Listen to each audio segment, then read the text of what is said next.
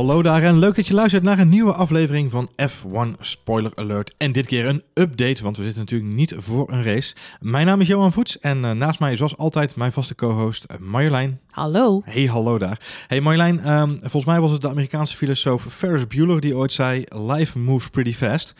Um, ik ging gisteravond naar bed, ik deed mijn vouwcomputer dicht en toen dacht ik, nou, volgens mij heb ik een leuk draaiboekje voor morgenochtend klaar om Spoiler Alert op te nemen. En ik denk, ik check nog heel even het laatste nieuws voordat ik ga slapen. En prompt zag ik daar een melding van niemand minder dan de Telegraaf voorbij komen. Ja, groot nieuws. Groot nieuws. Groot nieuws. Kan niemand in Nederland ontgaan zijn vanochtend. De Formule 1 heeft gekozen voor Zandvoort. Er ligt een, uh, een voorstel voor 2020 om de eerste Nederlandse Grand Prix sinds 1985 te organiseren. Voor 2020, want het kost ook 20 miljoen. uh, volgens de Telegraaf, die het nieuws als eerste en als enige bracht gisteravond mm -hmm. uh, rond de klok van middernacht. De slag van middernacht moet ik zeggen. Um, volgens de Telegraaf is het zo dat Bernard Junior ook al gereageerd had. Mm -hmm. Hij zou het nieuws bevestigd hebben. Uh, en hij heeft onderstreept dat het natuurlijk een, een grote kans is voor uh, niet alleen voor hemzelf en het circuit, maar ook voor heel Nederland, uh, voor de sport in het algemeen. Ja, inmiddels zijn we natuurlijk de ochtend erna en inderdaad is het inderdaad bevestigd. Want ja. hij is Radio 1 overal te horen geweest in, met een reactie hierop. Ja, nou daar wil ik zo nog wel even met je over hebben inderdaad. Mm -hmm. misschien wel leuk om heel even te kijken hoe we daar zijn gekomen. We hebben het natuurlijk al een keer uitgebreid over gehad. Um, lange tijd gesproken over straatraces. Die zijn intussen afgevallen. Amsterdam en Rotterdam vielen al vrij snel af als mogelijke stratencircuits. Assen is natuurlijk nog heel lang in de mix geweest mm -hmm. uh, bij het FOM, Formula One Management. Um, uiteindelijk is er al een, volgens mij een maand of twee geleden, is Charlie Whiting in Zandvoort geweest. Heeft ja. hij het circuit bekeken. Heeft hij ook aangegeven aan de internationale journaille dat het in principe met een paar kleine aanpassingen mogelijk zou zijn om weer een Nederlandse Grand Prix te organiseren. Um, en toen bleef het eigenlijk heel lang stil. Mm -hmm. um, intussen is het zo dat uh, we eigenlijk sinds 1985 geen race meer gezien hebben op Zandvoort. Maar we hebben natuurlijk wel die, die Jumbo race dagen. Hè? Die trekken ja, meer dan 100.000 bezoekers elk jaar. Ja, ik, ik was afgelopen uh, voorjaar. Voorjaar was het, hè? Ja, ja zo lang geleden. Uh, was ik erbij. En uh, ja, de, de, nou ja, goed, het leeft. Dat hoef ik niemand uit te leggen. Iedereen weet ook hoe het tegenwoordig in Spa-Francorchamps is. Mensen die daar de laatste jaren nog naartoe gaan en komen eigenlijk allemaal met dezelfde verhalen thuis. Namelijk, het is ontzettend druk, ontzettend druk. Omdat een beetje heel Nederland, iedereen die fan is van Max Stappen, naar België gaat, omdat dat de dichtstbijzijnde race is. Ja. Um, dus ja, je kunt wel verwachten dat een race in Zandvoort... Nou ja, mm, hoeveel zaten er in Mexico? 130.000 mensen? Totaal 130.000 mensen, ja. ja. Ja, dat wordt heel spannend of ze die kwijt kunnen in ja, de duinen. Wordt stouwen. Ja. Er zullen ook wat tribunes gebouwd moeten worden. Want ja. Zandvoort heeft eigenlijk geen tribunes behalve de hoofdtribune. Klopt. Er zullen, dus, zullen nog misschien wat aanpassingen aan het circuit moeten komen. Maar ik heb wel ik. begrepen voor iemand die uh, ook op het circuit uh, gewerkt heeft, dat dat wel gebruikelijk is. Bijvoorbeeld ook met DTM-races worden gewoon grote tri tribunes al neergezet. Ja. En de reden dat Assen nog even in vraag was, in Assen wordt natuurlijk al heel lang de MotoGP georganiseerd. Dus ook niet de minste nee. autosport of is dat autosport motor? Nee, motor, motor, motoren. Ja, dat weet ik ja, dat het motoren motorsport. zijn, maar motorsport. Sorry, ja. ja. Ik kon even niet op het woord Marjolein. komen. Nee, ik bedoel, het valt het onder de, de, ja, noem, ja, ja, de verzamelnaam. Ik snap, ik snap wat je bedoelt. Ik snap wat je bedoelt.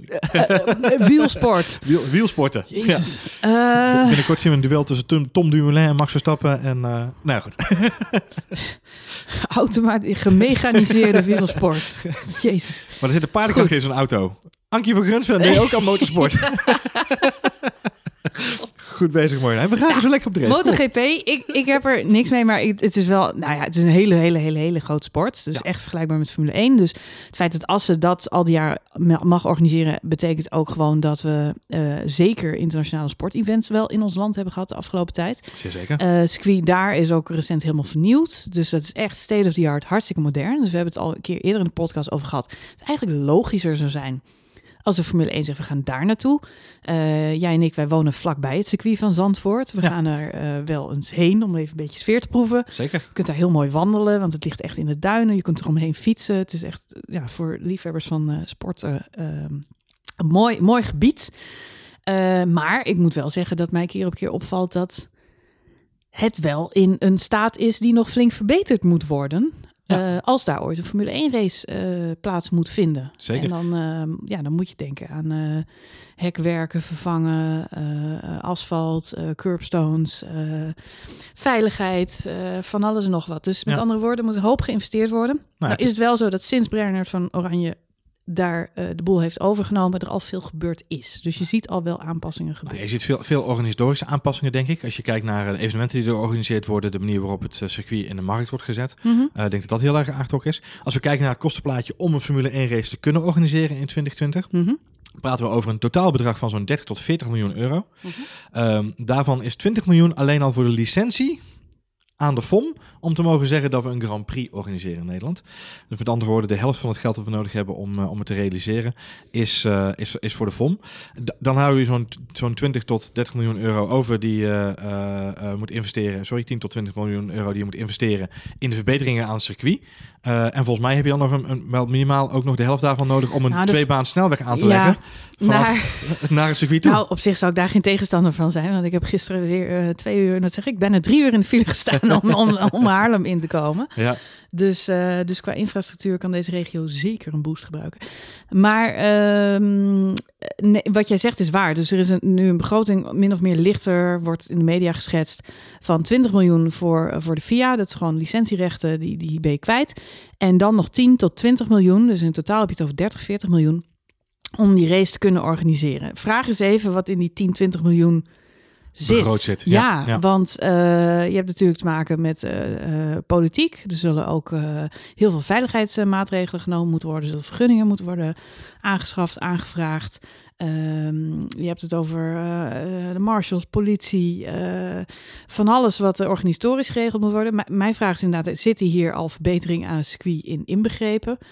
Ehm, ja, dat, ik, ik heb geen idee. Ik vind, het, ik vind het nog laag. Ik vind het nog een laag bedrag. Of hebben we het alleen maar over de, over, de, over de huur van Dixies inderdaad, ja, die we Ja, nodig hebben. Ja. precies. Ja. Iedereen moet naar de wc. Ja, is dit gebaseerd op, nou ja, neem een racedagen zeg maar met 50.000 bezoekers per dag.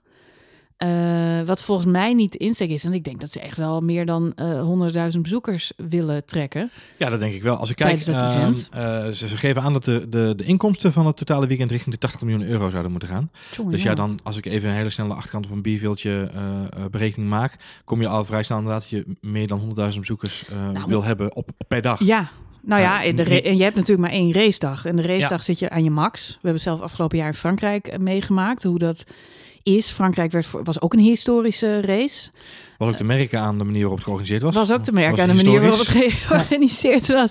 Nou ja, die Sorry, hysterisch. Ik bedoel hysterisch. Ja, Ja, nou ja, maar eh, we, we hebben Frankrijk jarenlang niet op de kalender gestaan. Daarvoor hadden we Magny-Cours, maar Paul Ricard, het circuit wat nu weer op de kalender staat, was al heel lang niet meer geweest. 70, ja. Nee, het is een fantastische baan trouwens. Het ligt daar erg mooi. De, de voorzieningen daaromheen zijn een beetje karig, konden wij wel constateren. Maar wat het meest karig was, was de infrastructuur daar naartoe. Absoluut. Moet je je voorstellen dat je in de Zuid-Franse eh, eh, Côte d'Azur eh, in de bergen rondrijdt. Het zijn allemaal kronkelweggetjes.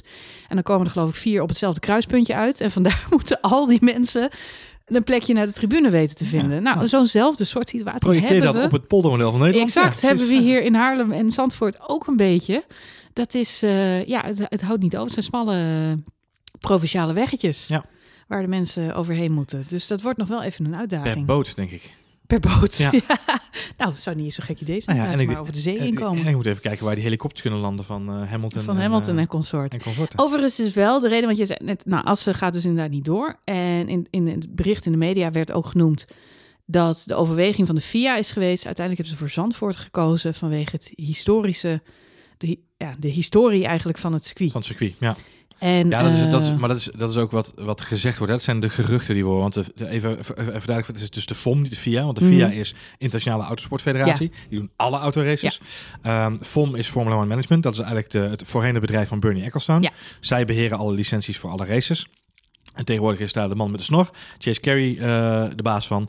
En eh, FOM is verantwoordelijk voor de licenties voor de races.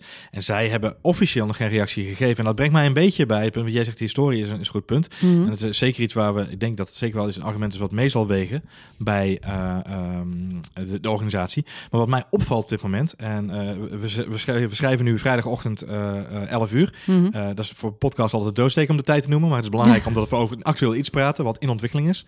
Ehm, eh, op dit moment is het zo dat alle serieuze autosportmedia, en dan Mhm. heb ik het over motorsport.com, Autosport, Sky Sports, BBC, ehm, eh, alle die media die zeg maar alles wat los vast zit schrijven over Formule 1, nog geen woord hebben gerept over dit voorstel wat er zou liggen. Oh. Vind ik opvallend. Uh, en ook wel een tikkeltje logisch, want uh, Prins Bernhard junior was vanochtend in het Radio 1-journaal mm -hmm. uh, om toe te lichten wat er gebeurd is. en wat ik heel grappig vond, is dat hij daar een beetje begon te nuanceren wat er eigenlijk daadwerkelijk gebeurd is. Want hij gaf namelijk aan dat de journalist van de Telegraaf heeft gevraagd, is het zo dat er een voorstel ligt? Uh, waarop Bernard Junior heeft gezegd dat kunnen wij bevestigen nog ontkennen. Want we hebben daar afspraken over met de FOM dat we daar niet over praten tijdens de onderhandeling. Mm -hmm. um, maar vervolgens voegt hij daaraan toe. Ik denk wel dat de bron van de Telegraaf goed ingelicht is. Mm -hmm. Met andere woorden, waar het op lijkt. Uh, en nu praat ik een beetje, ga ik een beetje zelf mee invullen. Maar goed, mm -hmm. uh, laten we het voor de, voor de sake of the discussion maar even doen. Um, waar het op lijkt is dat er alleen slechts een voorstel ligt vanuit de FOM. Om te zeggen, joh, weet je wat. We kunnen 2020, dit kunnen we gaan organiseren, dit kost het zouden jullie dat leuk vinden om te doen? En dan ligt er een initieel voorstel. Dan ligt er helemaal nog geen uh, kant-en-klaar voorstel waar een handtekening onder kan. Uh, want dat is ook een beetje de nuance die Bernard Junior verder liet doorschemeren in dat interview. Uh, journalist van de presentator van het Radio 1 Journaal vroeg zich ook keurig even door van hey, hoe zit het nou met, met, die, met die kansen? Hoe groot zijn de kansen? En toen gaf hij aan, ik denk dat er een, een optie is. Ik denk dat als we het echt willen, dat het 2020 realistisch is. Maar nogmaals, het klinkt een beetje alsof een van de twee partijen zegt: het lijkt me realistisch. De andere heeft gezegd: nou, weet je wat, het lijkt ons ook wel realistisch als we ongeveer aan deze voorwaarden kunnen voldoen. Dus je bent in een, voor mijn gevoel zijn we een stap dichterbij gekomen, omdat we een keuze is gemaakt vanuit FOM van de mogelijkheden die we hebben, kiezen we nu voor Zandvoort. Uh, maar daarmee zijn we slechts een stap in het proces dichterbij. En is het nog steeds niet zo dat die race al op de kalender kan. Uh, nee, maar we zijn wel een stap dichterbij. Want inmiddels uh, ben ik ook even gaan rondvragen in de lokale politiek, waar dit issue natuurlijk ook al tijdens de afgelopen gemeenteraadsverkiezingen een issue was. En um, nou weet ik dat ze in, even voor de mensen die niet uit dit gebied komen, er zijn twee gemeentes die er eigenlijk belang bij hebben. Dat is de gemeente Haarlem en de gemeente Zandvoort gemeente Zandvoort, heb ik me laten vertellen, is over het algemeen best wel voorstander van het komen van... Even, even mijn beeld van Marjolein, sorry dat je onderbreek hoor, maar het, eh, volgens mij heb je Haarlem, Bloemendaal, Zandvoort. Ja, het is behoorlijk verdeeld hier het is, in de regio. Het zijn, is je op, veel kleine gemeentes. Op een regio van vijf kilometer heb je vijf ja. verschillende gemeentes. Ja, en Bloemendaal zit hier niet in de mix? Uh, Bloemendaal, ja, nee, weet ik niet of die op het... Want je toucheert natuurlijk daar ja, de parkeerterreinen. Ja, die je... hebben daar wel ook mee te maken. Je hebt wel gelijk. Ja. Dus die zitten wel ook. Uh... Nee, sorry, sorry dat ik onderbrak, maar het is even uh, uh, voor, mijn, voor mijn beeldvorming. Dat ik dacht, van, ja, volgens mij rijden, als je de, erheen wilt rijden vanuit de verschillende regio's, vanuit de regio Amsterdam, zeg maar richting het circuit wil, kom ja. je Haarlem, Bloemendaal, Zandvoort. Ja, maar goed, als het dus gaat om die infrastructuur, die ja. hier best wel fragiel is. Want dat is eigenlijk altijd. Er zijn twee issues die altijd met Zandvoort te maken hebben gehad. Eén is eigenlijk altijd die infrastructuur.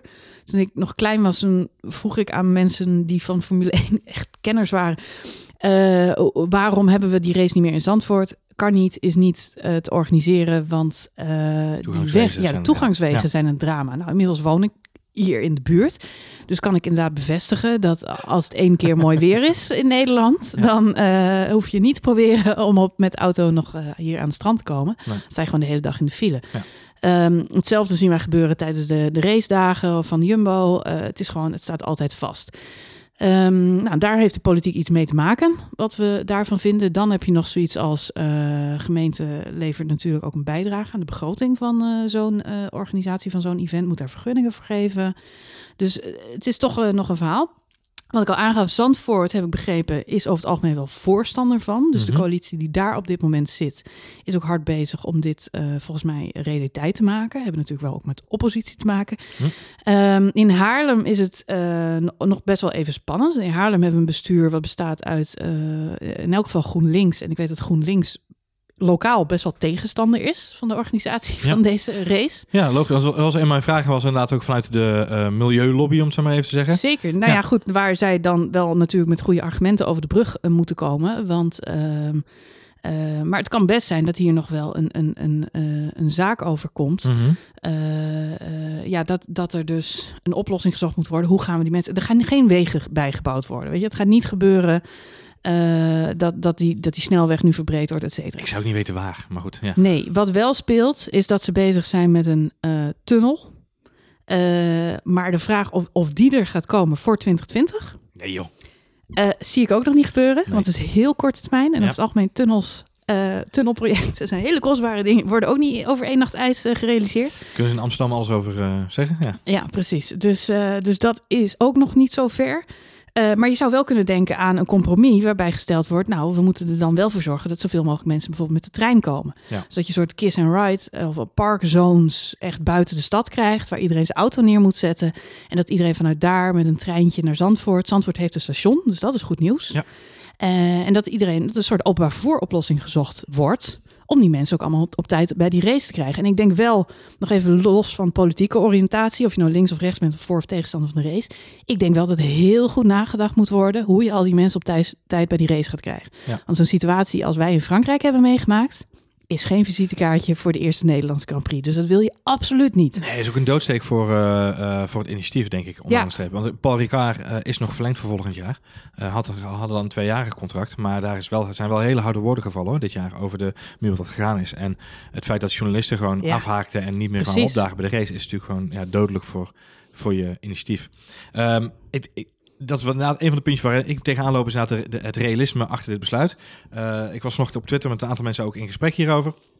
Heel erg leuk trouwens. En uh, leuk om te zien dat uh, Twitter daar een, uh, nog steeds een leuke rol in kan spelen in die dialoog rondom, rondom Formule 1. Um, wat mij opvalt, iedereen heeft wel zoiets van, ja, weet je, hoe realistisch is het?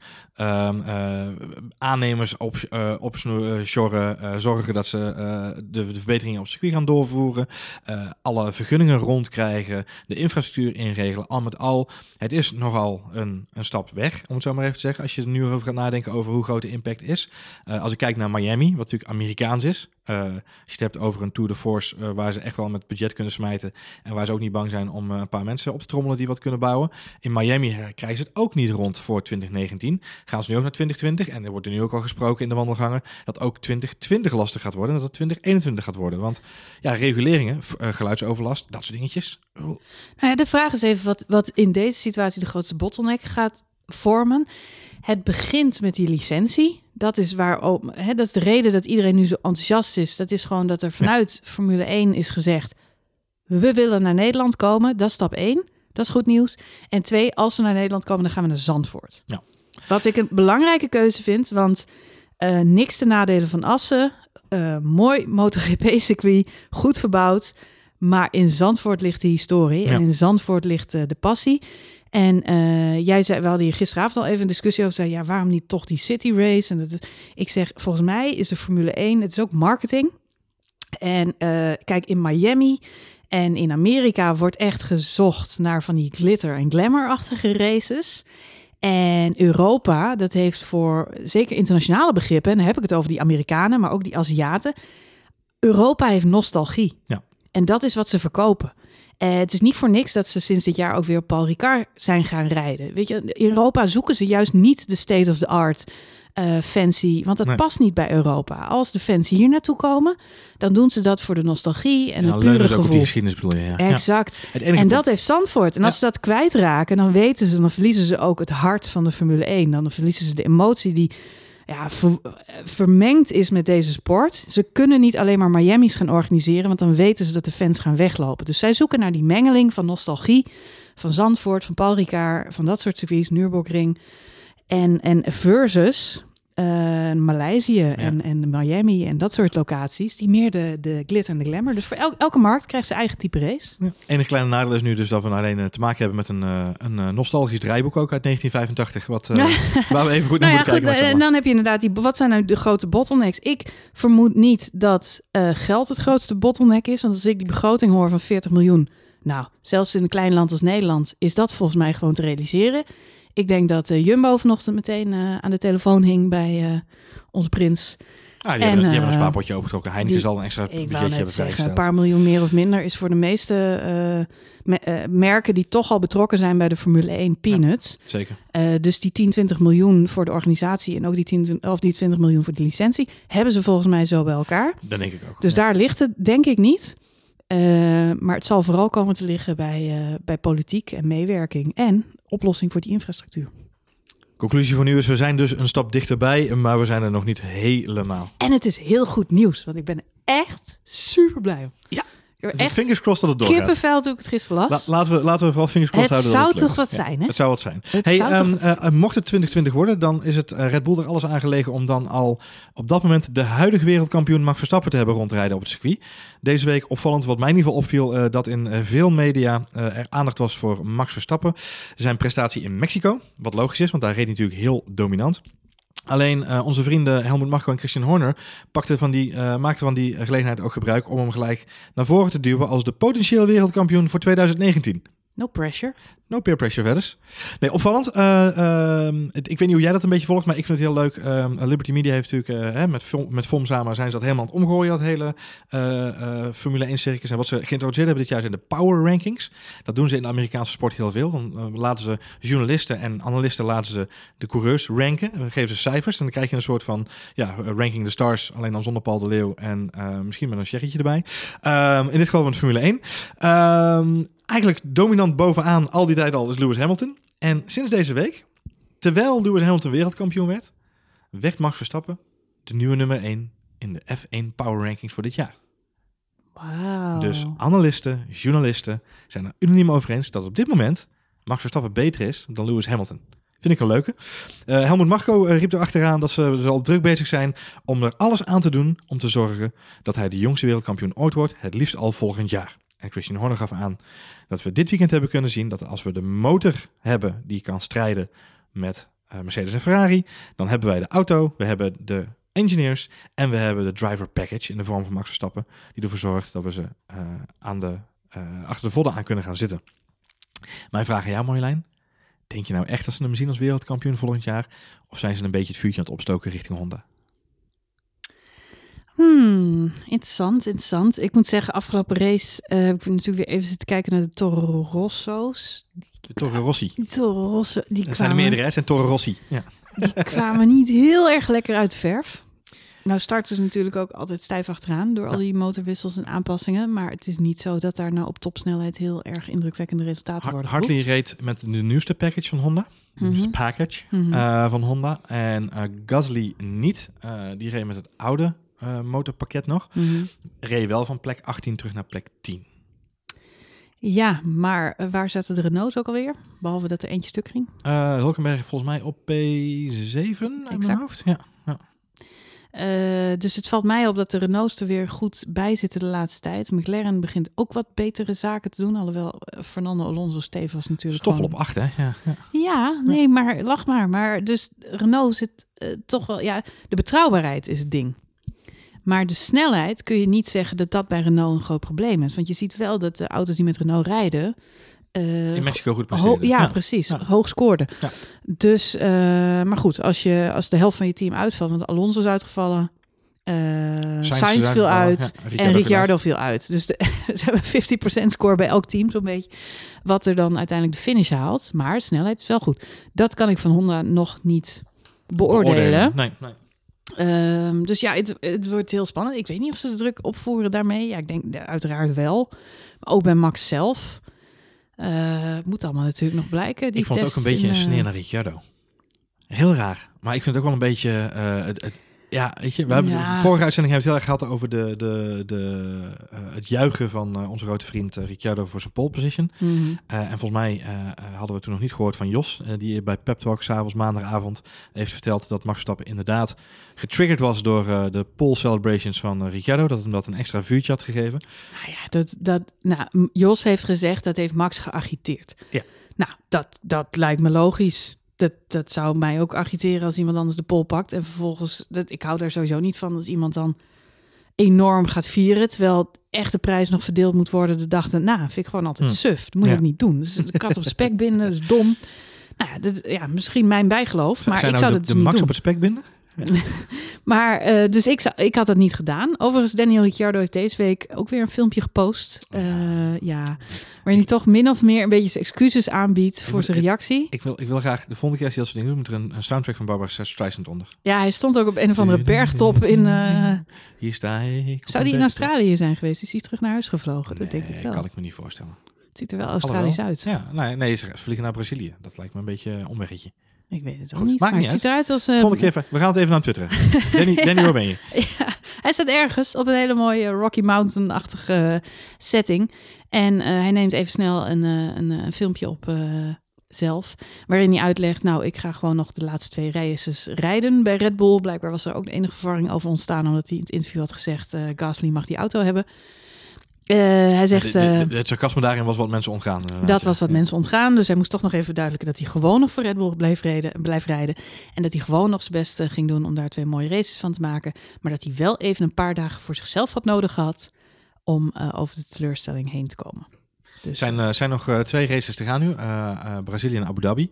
Um, Helmut Marko heeft verklaard dat ze bij Toro Rosso nog twee keer gewoon de maximale penalty gaan pakken. Want ze, gaan, ze zijn dus nu in, bij Honda zijn ze met, ik denk 100.000 Japannetjes, zijn ze als een malle die, die nu die motor aan het, aan het pimpen. Ehm, en ze verwachten dat ze zowel in Brazilië als in Abu Dhabi nog met een nieuw motorpakket gaan komen. Wat Mhm. natuurlijk insane is als het echt zo is. Eh, want ik kan me haast niet voorstellen. Ik wil, ik wil niet weten hoeveel mensen er betrokken zijn bij dat proces.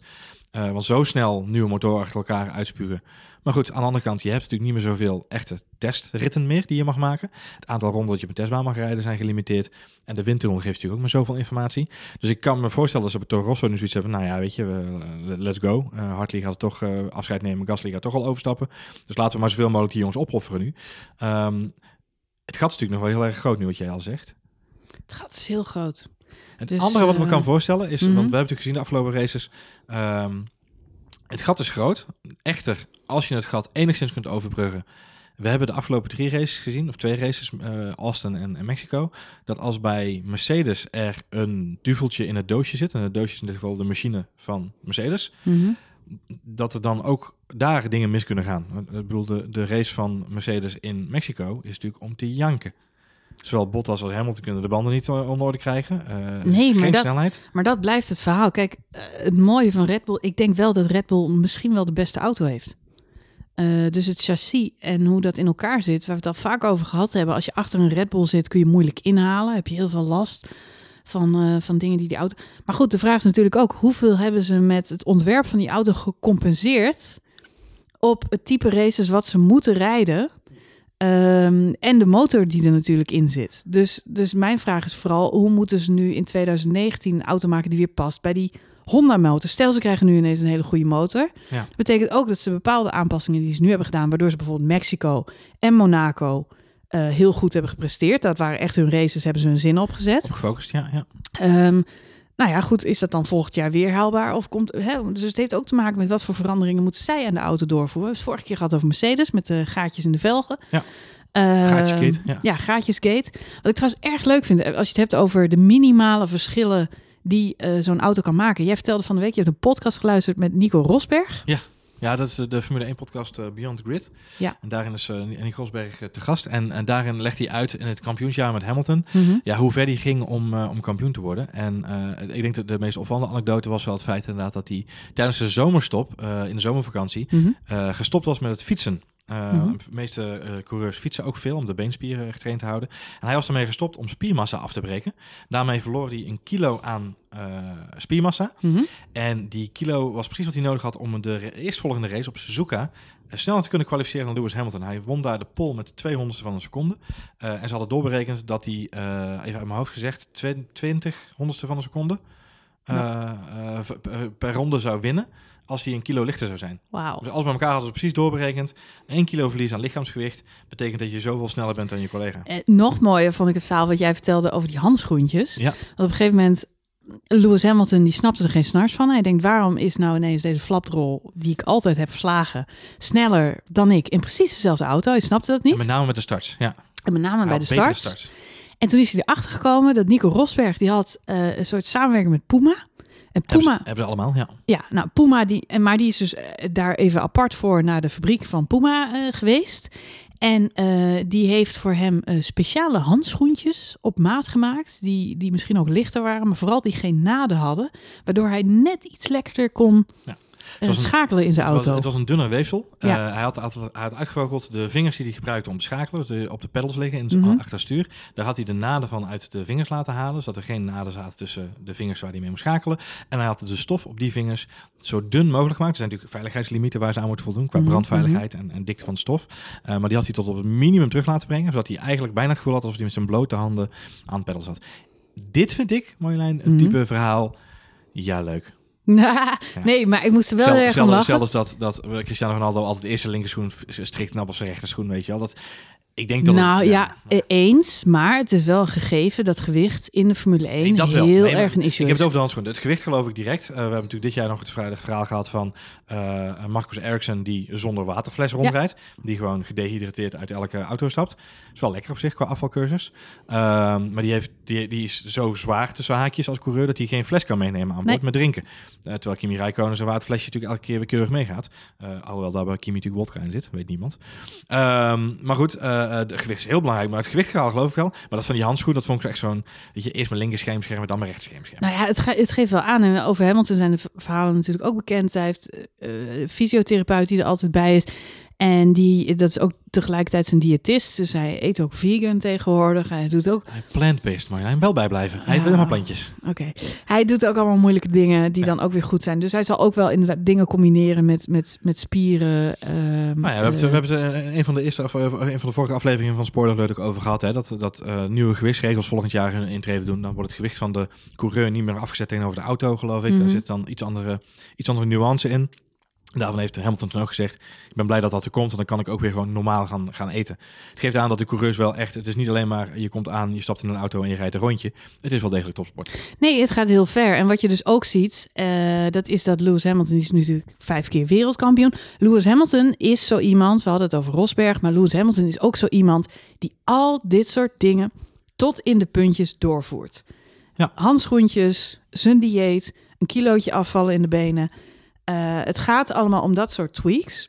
Zeker. Om uiteindelijk eh, toch eh, vijf keer zo'n wereldkampioenschap binnen te houden. Het eerste wat ik tegen jou zei is, toen je me dit verhaal vertelde, is... Dit lijkt me dus helemaal niks voor Kimi Räikkönen. Volgens mij, Kimi Räikkönen die komt gewoon binnen in de pits. Ja. En die zegt gewoon, waar is die auto? Die stapt in en die rijdt weg. Nou ja, en die eet daarna een hamburger en, en drie bier. Nou, maar die, die die doet hier helemaal niks mee. Wat dan ook meteen de vraag is, is dat de reden dat hij maar één keer wereldkampioen is geweest? Dat zou zomaar kunnen inderdaad. Het heeft ook te maken met welke auto je zit, denk ik. Eh, en hij is nog steeds snel, hè? Laten we dat even zeggen, hij voorstellen. is een van Dus, de snelste op, de- op de grid inderdaad. Wat het leuke is, is dat eh, ook dit eh, wordt trouwens besproken in die podcast met, uh, Nico Rosberg. Ik weet dat het niet eh, de meest recente aflevering is van deze podcast, maar ik luister ze mondjesmaat terug, omdat het best wel zijn uitzendingen van een uur en ze hebben één gast die ze uitlichten. En ik, ik moet zeggen, als je klaar bent met ons luisteren, laat ons alsjeblieft niet alleen. Maar als je het leuk vindt om, om meer de diepte in te gaan, luister dat vooral ook even mee. Het is echt super, eh, super interessant. Rosberg vertelde ook inderdaad dat hij eh, in het jaar 2016 heel fanatiek zijn eh, eh, levensritme had aangepast. En om jetlags te voorkomen had hij een speciale jetlag professor van Harvard aangenomen. ehm, die hem eh, ondersteunde bij het eh, overwinnen van jetlags. Wat hij daarvoor deed was eh, vijf dagen van tevoren begin je al met het terugzetten van je klok. Met maximaal anderhalf uur per dag. Of vooruit, hè, een van twee. Om te zorgen dat je dus al naar het ritme toe groeit van de race waar je heen ging. En hij vertelde dat hij dus voor de openingsrace in Australië... had hij op een gegeven moment de laatste dag eh, voor de, voordat hij moest gaan vliegen... ging zijn wekker s'nachts om één uur. Ging hij opstaan, ging hij ontbijten. En dan ging hij daarna tussen twee en drie moest hij gaan hardlopen. Of nee, sorry, tussen drie en vier moest hij gaan hardlopen. Of iets gaan doen, gaan sporten. Want dan zou zeg maar in, in het parallele tijdschema... zou de vrije training of de kwalificatie beginnen. Logisch. Heel logisch inderdaad. Ja. Maar zijn vrouw werd natuurlijk helemaal knettergek. Die had natuurlijk s'nachts om twee uur eh, stond er iemand in het volle kleren of in het volle eh, lamplicht zichzelf aan te kleden om te gaan sporten. En dan liep je daar een beetje in zijn eentje eh, te rennen door de straten van Monaco. Ook dit zie je Kimi Räikkönen niet zo Nee, snel dus doen. de, de, de presentator van de podcast vroeg inderdaad van... hey, eh, eh, ik begreep dat jij zoveel problemen had met je jetlag toen je nog eh, aan het begin van je carrière stond. En dat je zelfs in de tijd bij Williams, toen je daar reed, eh, een complete briefing hebt gemist. Omdat je er doorheen geslapen had vanwege een jetlag. Waarop Nico Rosberg begon te lachen en zei, volgens mij is dit een Kimi-verhaal. Hij zegt, Kimi doet helemaal niks. Kimi komt gewoon binnenvliegen. eh twee dagen van tevoren, drie dagen van tevoren. Doet zijn trainingen, doet zijn race. Let helemaal nergens op. Knalt gewoon door. En eh is daarna weer weg. Eh, weet je, Heerlijk. is heel puur, heel puur. Heerlijk. Eh, leuk. En, en wat, wat, we hebben het vaak over Nico Rosberg gehad. Eh, er zijn uh, exit-strategieën uit de Formule 1. Uh, hij vertelt hier ook nog heel veel leuke dingen over als het gaat om uh, wel of niet door zijn gegaan. Ik ga hem dingen. volgende week horen spreken. Ja, jij gaat naar Lissabon. In het echt. Ja. Ik ga naar Lissabon, naar de Web Summit. Het is een heel groot congres. En uh, Nico Rosberg is daar één van de sprekers. Als je het hebt over een carrière switch. Ja, en hij is niet de enige, want er zitten... Uh, er is ook nog een ander panel over uh, waar volgens mij iemand van de FIA ook in zit. Leuk. Uh, wat ook over Formule 1 gaat. Dus als daar nog interessante scoops uitkomen. Maar heb je, je hebt een pers, heb je, heb je, heb je ik ben daar, gekregen? pers, ja. Ik heb geen bevestiging nog op mijn interviewverzoek met Nico Rosberg. Misschien moeten we hem even ad, ad reply op de Twits. Ja. Wie weet. Neem je de, neem je de podcast mee? Ik Leuk. neem het mee. Misschien kom ik gewoon tegen daar. Nico is een very big fan of podcasting. Er zijn maar dus dat, 70.000 mensen daar, dus het zal eh, ah, de kans die jij dan spreekt is vrij groot. Precies. Hey, als we het hebben over percentages en kansberekening. ehm, we hadden het al even over Lewis Hamilton. Mhm. Hij is natuurlijk de vorige week uh, Five times five times de high five champion. world champion. Uh, daarmee evenaart hij uh, Juan Manuel Fangio. Die we ons Eh. allemaal nog kunnen herinneren. Uh, mensen die wat oudere luisteraars onder ons wel inderdaad.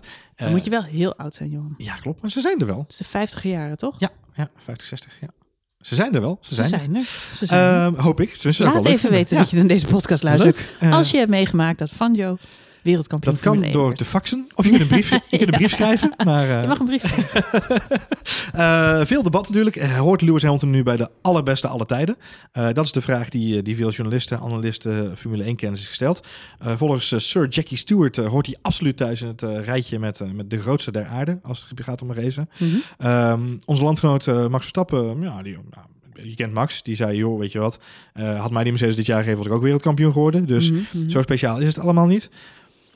Wat ik me afvraag is, en ik, ik, worstel hier echt mee, want ik, weet je, ik vind Lewis Hamilton, uh, nou, los van zijn persoon, persoonlijkheid of hoe die in, in de race is, hij is natuurlijk wel een van de grootste aller tijden, maar is hij dat van in het totale plaatje of is hij dat van zijn generatie? Mm -hmm.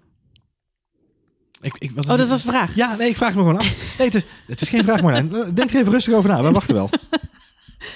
Uh, is hij de grootste in het... Dat, dat weet ik niet. Volgens mij heb jij wat statistiekjes uitgezocht. Ja, nou, goed bruggetje, Marjolein.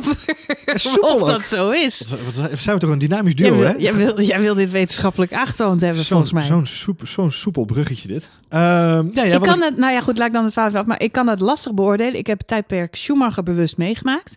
Uh, Prost en Senna zijn eigenlijk net voor mijn tijd. Ja. Ik ben Formule 1 gekeken toen ik 13 was. Dat is ongeveer het moment dat uh, Senna kwam te overlijden tijdens ja. een race. Dus daarvoor heb ik niet de race gevolgd. Ik heb wel veel boeken gelezen, onder andere van Koen Vergeer, die heel erg mooi, met name in de Formule 1 fanaat, eigenlijk de Formule 1 historie uh, uitlegt, waardoor je wel echt uh, ja, feeling krijgt met, met die jaren daarvoor en dat ook beter begrijpt en ook heel erg gaat waarderen. Die film Rush is natuurlijk te gek over Lauda en Hunt. Dus ik heb wel, hè, ik heb wel de verhalen gelezen, dus ik weet wel wie de legendes zijn. Maar ik ken alleen Schumacher. Uh, en dan heb je wat, uh, wat tussenkampioenen, noem ik ze maar even. En dan heb je nu nog uh, Hamilton en Vettel. Ja.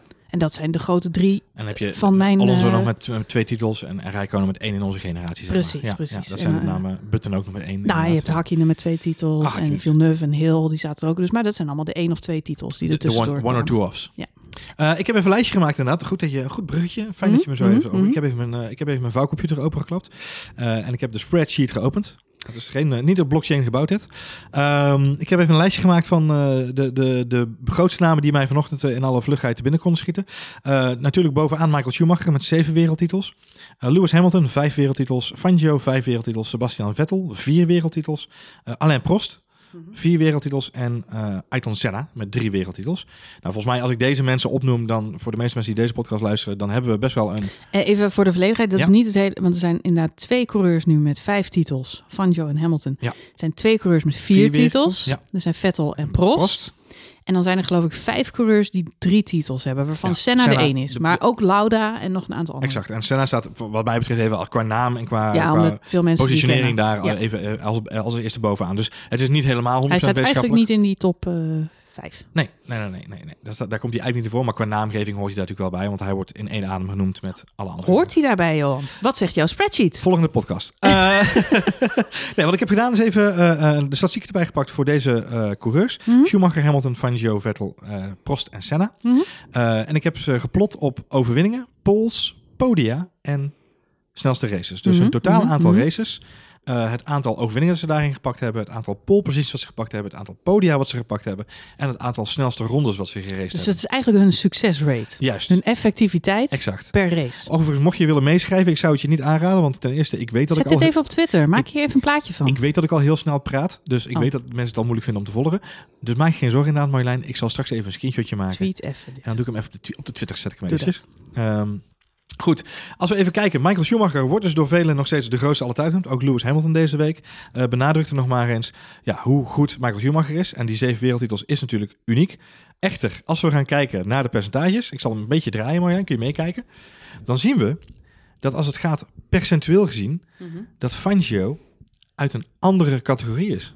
Want van zijn gereden races haalde hij 47% overwinningen binnen. 57% pakte hij de pole in die races. En hij belandde maar liefst 69% van die races op het podium. En ook in het gebied vast snelste rondes is hij de absolute nummer 1. Met 45 procent. 45% van zijn eh, eh, Van alle races die, die hij reed, reed hij de snelste zet rondes. hij ook de snelste Ja. ronde neer. Wauw. Dat is insane. Dat is echt... Hij dat- steekt echt... eh, Nou, de- moet het grafiekje zo echt en even grafiek even delen, ja. Want ja. het is inderdaad één, één balkje wat er stevast bovenuit steekt. Dan moet ik wel zeggen, ja, jaren 50 was natuurlijk ook een hele andere Maar ja, tijd. laten we, even- we kunnen even naar de exacte data kijken. En dat is wel even belangrijk om te weten. Want laten we wel eerlijk zijn. Fangio reed natuurlijk maar 51 races in zijn leven. Ah ja, Michael Schumacher reed er 308. En Lewis Hamilton Ja. 227. Dus je praat wel over andere aantallen. ja dat is Vandaar dat zes keer zoveel. het is Schumacher, percentueel ja. natuurlijk wel even belangrijk. Dus eigenlijk maakt het, want je kunt zeggen, oh ja, maar hij heeft dus minder races. Dat maakt het eigenlijk alleen nog maar specialer. Hè? Dat iemand in zo weinig races zoveel succes kon hebben. Eh, Michael Schumacher reed inderdaad 308 races. eh, en wist er daarvan 91 te winnen. Dat is, dat is, ja, dat is een heftig Eens, eens. Nou goed, we hadden het net wel. Schumacher heb ik Ja. wel bewust meegemaakt. Maar iedereen eh, kan zich die jaren, iedereen die al langer kijkt, kan zich die jaren herinneren dat Schumacher bij Ferrari eh, vijf titels op rij won, zo'n beetje. Ja. Ehm, en dat was gewoon ontzettend saai. En dat had gewoon alles mee te maken dat Ferrari by far de beste auto had. Ja. Al dan niet eh, legaal. Nou, dat zien we dus nu weer terug bij, eh, bij Mercedes. Want op dit moment heeft Mercedes natuurlijk van dit tijdperk, van het hybride tijdperk, vooralsnog de beste auto. En eh, wat, wat schetste mijn verbazing toen het grafiekje vanochtend aan het maken was. Lewis Hamilton is in alle opzichten op dit moment een betere coureur dan Michael Schumacher op 1 na. Dat is de snelste rondes die hij heeft gereden in zijn carrière. Maar op dit moment heeft Lewis Hamilton percentueel gezien meer overwinningen, meer poles en meer podiumplekken te pakken. Dat is best, eh, best, wel, eh, best wel verrassend om te zien. Hij heeft een goede score, want eh, even kijken, hij pakt van alle races die hij gereden heeft, pakt hij bijna 60% van de poles. Ja. Bijna 60% van alle races die hij rijdt, heeft hij pole position. En 70% van de races eindigt hij op het podium. Ja, maar er staat tegenover dat hij dan maar 31% weet te winnen. dus we kunnen wel concluderen dat Hamilton een fantastische polerijder is. Ja, Echt dat snelste rondje eruit perst, maar niet altijd weet te winnen. nee, klopt. Sterker nog, bijna maar de, nou, de, minder dan de helft Nou, van de ik- keren dat hij op pol staat. Vond ik een leuke, eh, ehm, Is niet zo'n goede succesrate, Louis. vond ik, vond ik een leuke eh, statistiek bij onze grote vriend eh, Vettel. Eh, die is namelijk eh, 52 races in zijn leven gewonnen. Mhm. Eh, en hij is er 55 van Pol gestart.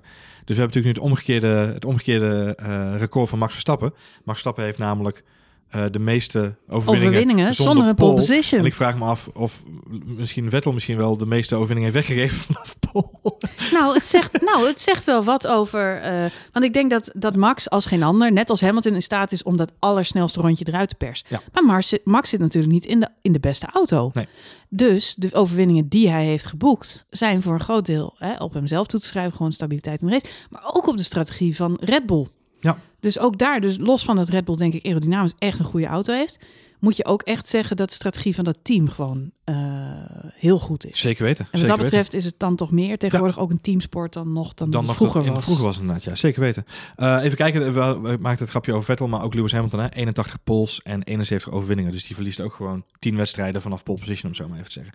Eh, als we dan kijken naar het fenomeen Senna, ja, dan is het heel grappig om te zien dat hij in, in vele opzichten, als het gaat om overwinningen, eh, en even kijken, overwinningen, en podiumplekken en eh, ja, nee, overwinningen en podiumplekken is hij eigenlijk vergelijkbaar met Vettel en Prost Mhm, qua prestaties. Alleen eh, scoort eh, onze vriend Senna ontzettend hoog als het gaat om de pole positions die hij scoorde. 40% van zijn races wist hij de pole position te pakken. Daarmee is hij de nummer 2 op Lewis Hamilton. Sorry, op Fangio. Nummer 3 Lewis Hamilton staat op 36%. Dus Hamilton is, als die... Hij gaat natuurlijk nog een jaar door. Als hij een jaar draait zoals hij nu heeft gedraaid... Even kijken naar deze statistieken. En nogmaals, het is wetenschappelijk... Ongeveer wetenschappelijk, om het zo maar even te zeggen. Eh, dan, dan gaat hij ook Senna gewoon voorbij. Eh, Schumacher is die al op in het merendeel van de statistiek voorbij. Eh, ja, is die dan misschien wel in dit lijstje de beste van allen? De beste van allen. Mi- minus Fangio. Vooralsnog wel, ja. ja. Ja. maar ook die is een... Ja, goed. en Als het gaat om pols en, en podia, wordt dat heel lastig, denk ik. Maar... Niet totaal hebben we het over. Sorry, Maar snelste ronde. Ik zei, het snelste, oh, joh, 45% snelste rondes, Marjolein. eh, ja. Al met al, dit is een leuk statistiekje. Ik denk dat we dit volgend jaar gewoon een beetje gaan bijhouden. Eh, misschien Wat we... ook leuk wordt, en we hebben natuurlijk niet zo heel veel data erover, maar eh, Max heeft nu natuurlijk al een flink aantal races gereden. Ja. Hij heeft er vijf gewonnen. Ja. Dus hij doet nog absoluut niet mee in deze statistieken.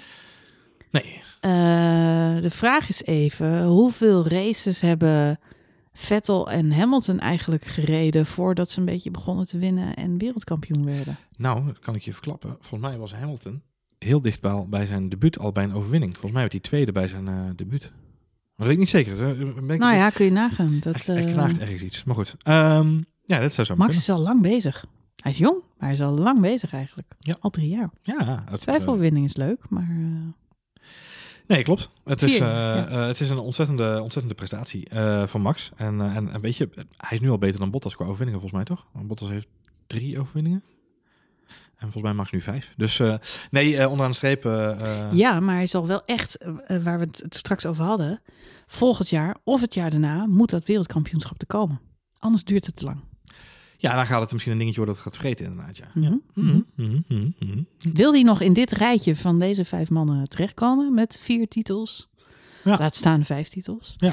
En dan nog even de slotvraag natuurlijk. Uh, gaat Hamilton voor het record van Schumacher? Ik denk niet dat hij het gaat halen. Denk je niet? Nee. Nee. Ik denk nog één jaar voor Hamilton, dan stopt hij ermee. Oh, maar dat... Uh... Hamilton is nu 33, 34? Ja. Ja, 33. Nou, die, die, die hangt dus op zijn 34 hangt hij uh, zijn helm aan de wilgen. En, uh, en gaat hij zich, net zoals Rosberg, bezighouden met de rest van zijn carrière. Ik zie het niet gebeuren hoor. Nou, ik weet niet zijn levensstijl, wat hij, wat hij buiten de sport wil doen. Maar Rosberg is een beetje hetzelfde verhaal. wat Rosberg en Hamilton willen doen buiten het race om, heeft een beperkte houdbaarheidsdatum. Ze willen namelijk een publiek figuur zijn. Ze willen aandacht krijgen. Ze willen uh, uh, mode, muziek. En ze willen een gezicht zijn van iets. Rosberg doet dat nu ook heel erg. Hè? Die is zijn eigen merk, om zo maar te zeggen. With all due respect, maar dat kun je maar een paar jaar geloofwaardig doen. En daar moet je een bepaalde uh, levensfase voor zijn. En ik denk dat Rosberg dat heel goed heeft gezien. Als ik die podcast even terugpak daar, daar naartoe, dan realiseer ik me ook dat dat echt wel een goede afweging van hem is geweest. Als je ziet wat hij nu gedaan heeft. Hij investeert nu in de Formule E. Uh, hij is bij Mercedes Formule E betrokken. Hè. Mercedes gaat volgend jaar de Formule E in. Met een, een volledig team, daar is hij bij betrokken. Hij heeft zich aan een aantal merken verbonden als spokesperson. Hij heeft zijn eigen vlogjes, zijn eigen podcast, zijn eigen dingetjes. Zij zorgt ervoor dat hij als merk, het merk Rosberg, blijft leven. Alleen, ja, om die, daar, moet je, daar moet je heel veel energie in stoppen. En dat kun je alleen als je nog in een bepaalde fase van je leven bent. Om heel eerlijk te zijn, uh, ik denk niet dat Hamilton gaat, gaat stoppen. Ik denk dat Hamilton echt last heeft van. Uh, FOMO. Nee, oh. Ja, nou ja, nee, echt. Uh, ja, Muhammad Ali, zeg maar, de greatest. Hij wil echt de greatest worden. Nou, dat wordt je alleen maar als Schumacher verslaat. Volgens mij heeft hij echt dat nu als enige. Want wat is anders je doel als sporter? Het moet altijd meer, het moet altijd groter. Mm, dat is waar. Um, je ziet, nou, neem uh, Sven Kramer, die nog steeds die 10 kilometer niet gehaald heeft. Ergens in zijn kopje heeft hij nog steeds zitten dat hij toch nog weer een keer naar die Spelen wil. Of Annemiek van Vleuten, die die gouden plak in Rio misliep omdat ze viel. En nu toch op de fiets zit, En die nu met een gebroken knietje toch weer aan het trainen is, omdat ze toch nog een keer wil proberen. Om dat wat je bent misgelopen, daar ga je voor. Dat is echt sportersmentaliteit. En dat heeft Lewis Hamilton meer dan dat hij duidelijk heeft wat zijn personal brand nou helemaal is. Want hij, we maken er altijd grapjes over. Hij maakt een beetje muziek, hij doet een beetje dingen met, met mode. Maar het is toch allemaal heel onduidelijk wat hij dan zou moeten gaan. Hij heeft, hij heeft één groot talent en dat is racen. En al die andere dingen zijn, zijn bijzaakjes. En het is inderdaad leuk om te zien dat sommige coureurs een hele mooie carrière hebben na de sport. Uh, ik las laatst nog een heel verhaal over Mika Hakkinen, die uh, manager is, onder andere van Bottas en nog een aantal andere coureurs, die ook weer gevraagd is om in een van de raceklassen weer te gaan rijden trouwens. Maar die echt een beetje, hij is hertrouwd, hij heeft weer twee jonge kinderen, hij heeft er vier in totaal. Dus hij balanceert ook een beetje het gezinsleven met, met, met de carrière. Nou, we zien allemaal David Coulthard nog steeds langslopen, die voor Red Bull nog allerlei demo dingen dout, ook interviewer is bij de sport, dus die heeft ook een leuk, leuk, leuk leven. Uh, ja, keerzijde is... Uh... Ik zie Lewis Hamilton niet het Dave Coulthard leven kiezen hoor. Of ook niet dat van Mika Hakkinen. Nou, maar dat is precies mijn punt. En daarom denk ik dat hij op tijd Nou, maar dat is precies wat ik wil zeggen. Wat jij zegt is waar. Uh, Rosberg, wat Rosberg aan het doen is, dat heeft een beperkte houdbaarheid. Hij is een beetje de influencer aan het uithangen. Influencers zijn nu heel hip. Zijn over een paar jaar zijn het gewoon, nou, het zijn gewoon celebrities die we al sinds jaar en dag kennen. En van de Kardashians zegt ook iedereen, waar verdienen ze in godsnaam hun geld mee? Er zijn er maar een paar die dat kunnen doen. Denk ik dat Lewis Hamilton dat zou kunnen doen? Misschien, misschien, maar er is al een Rosberg. Er is al een Coulthard. Eh, dus ik denk dat Hmm. Lewis Hamilton, met andere woorden, heel erg worstelt met de vraag: wat word ik? Word ik een Coulthard? Word ik een Hakkinen? Of nog erger, kijk eens naar Senna en Schumacher. Die zijn er niet eens gelukkig van geworden. Nee, maar ik denk, ik denk dat, is, dat is sowieso heel triest. Ik denk, we moeten, we moeten er een eind aan gaan bereiden, maar ik denk... Dit zijn de filosofische vragen die Lewis Hamilton zichzelf stelt s'avonds. En dit zijn de filosofische vraagstukken waar wij vanavond aan de bar omdat hij daar niet uitkomt, omdat hij daar niet uitkomt, gaat hij minstens nog twee jaar door. Omdat hij in elk geval ook die zeven wereldtitels daar een gooi naar wil gaan doen. Ik, ik denk dat het heel erg afhankelijk is van de resultaten van volgend jaar, dat vooropgesteld. Eh, eh, als, hij, als hij weer wereldkampioen wordt, kan het altijd anders zijn. Om zo Alleen als. Mercedes een slechte auto gaat hebben, wordt het een probleem. Maar eh, Lewis Hamilton trekt een voorbeeld aan veel Amerikaanse sporters en topsporters. En daar zie je heel erg dat, nou, we hebben nu in Amerika de NBA, hebben LeBron James. een van de beste basketballers aller tijden. Speelde bij zijn club waar hij ook opgegroeid is. Was daar zielsgelukkig, had er alles wat hij wilde hebben. Maar heeft toch besloten om zijn spullen in te pakken. Is voor twee jaar gaan tekenen in Los Angeles. Waarom? Omdat hij een productiebedrijf is begonnen. Dat wist niemand, had niemand door. Maar had twee jaar lang had hij een productiebedrijf waar hij filmproducties en serieproducties mee maakte.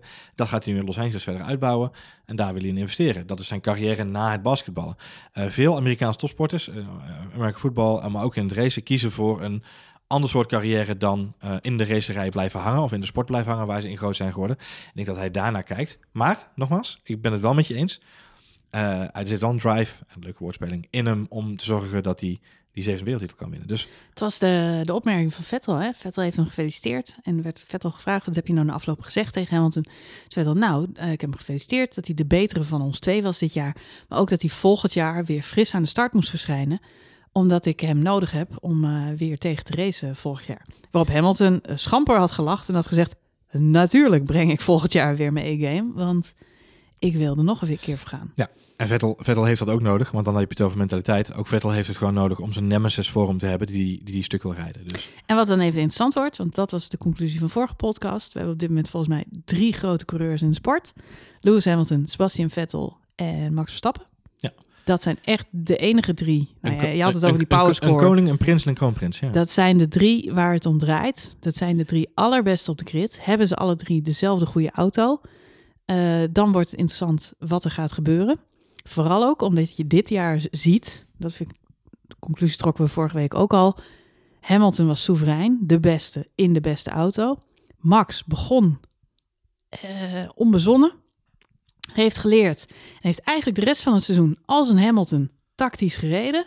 Sebastian Vettel reed eigenlijk als een jonge Max Verstappen en maakte te Ja, veel fouten. Ja, ja, ja. Eh, dus de vraag is even, 2019, zijn de rollen dan weer omgedraaid? Precies, hè? Je kunt in de beste auto zitten. Ferrari had dit jaar ook echt een goede auto. Maar Vettel heeft het niet gered. Dus eh, We gaan het eh, zien volgend jaar, maar. we gaan het We zien. hebben de kortste podcast van Formule 1 Spoiler Alert uh, ruimschoots ingehaald. Oh, compensatie. af- afgelopen week natuurlijk een beetje een korte, korte uitzending. Deze week eh, halen we het maximaal in. We hebben 52 minuten. eh, dus al te babbelen over deze mooie mina. sport. Ja, hebben mensen het helemaal gehaald tot het einde? weet niet. Laat even weten als Laat je het even weten. Het eh, toverwoord is eh pannenkoekenpannetje. Denk je dat het werkt? Jezus. Geen idee. Eh, en wat ik ook wel leuk vind, is om te horen wat mensen nu al van plan zijn tijdens die Zandvoortse Grand Prix. Weet je wel, ga je daar... Ik heb gezien dat de mensen nu al in de file staan, Marjolein. Ja, nee, maar Ik, serieus. ik, zag net al een, ik zag net al een Duitse vlag met twee badmatten. Dus ik denk dat was iemand de kuil aan het graven. Eén Ja. ding is zeker, als je erheen wil, zou ik echt maar zes computers openzetten om tickets te bestellen. Want ik verwacht dat het binnen no time is eh, uitverkocht. We gaan het, we gaan het allemaal meemaken. Ja. Voor nu eh, zit deze aflevering van F1 Spoiler Alert erop. Wil je naar ons reageren? Dan kan het het snelste via Twitter. En dat kan naar mijzelf, naar eh Johan Voets. Of naar, Ed Marjolein. eh, of, eh, naar Numrush, als je het leuk vindt om naar eh, onze moedersite te twitteren. Kijken wie er dan reageert. Dat is dan waarschijnlijk ik of Marjolein. Smaakt eigenlijk net zo leuk. Ook leuk. Ook leuk, hè? Stukje social media naar de mensen toe. Ja. Eh, bedankt voor het luisteren. Ehm, mocht je tijd en, en zin hebben, laat dan altijd even een reviewtje achter in je favoriete podcast-app. Dat helpt ons weer om nieuwe mensen te ontdekken. En eh, zorgt ervoor dat wij ook van jullie weten hoe jullie over ons denken. Voor nu bedankt voor het luisteren en eh, tot de volgende aflevering.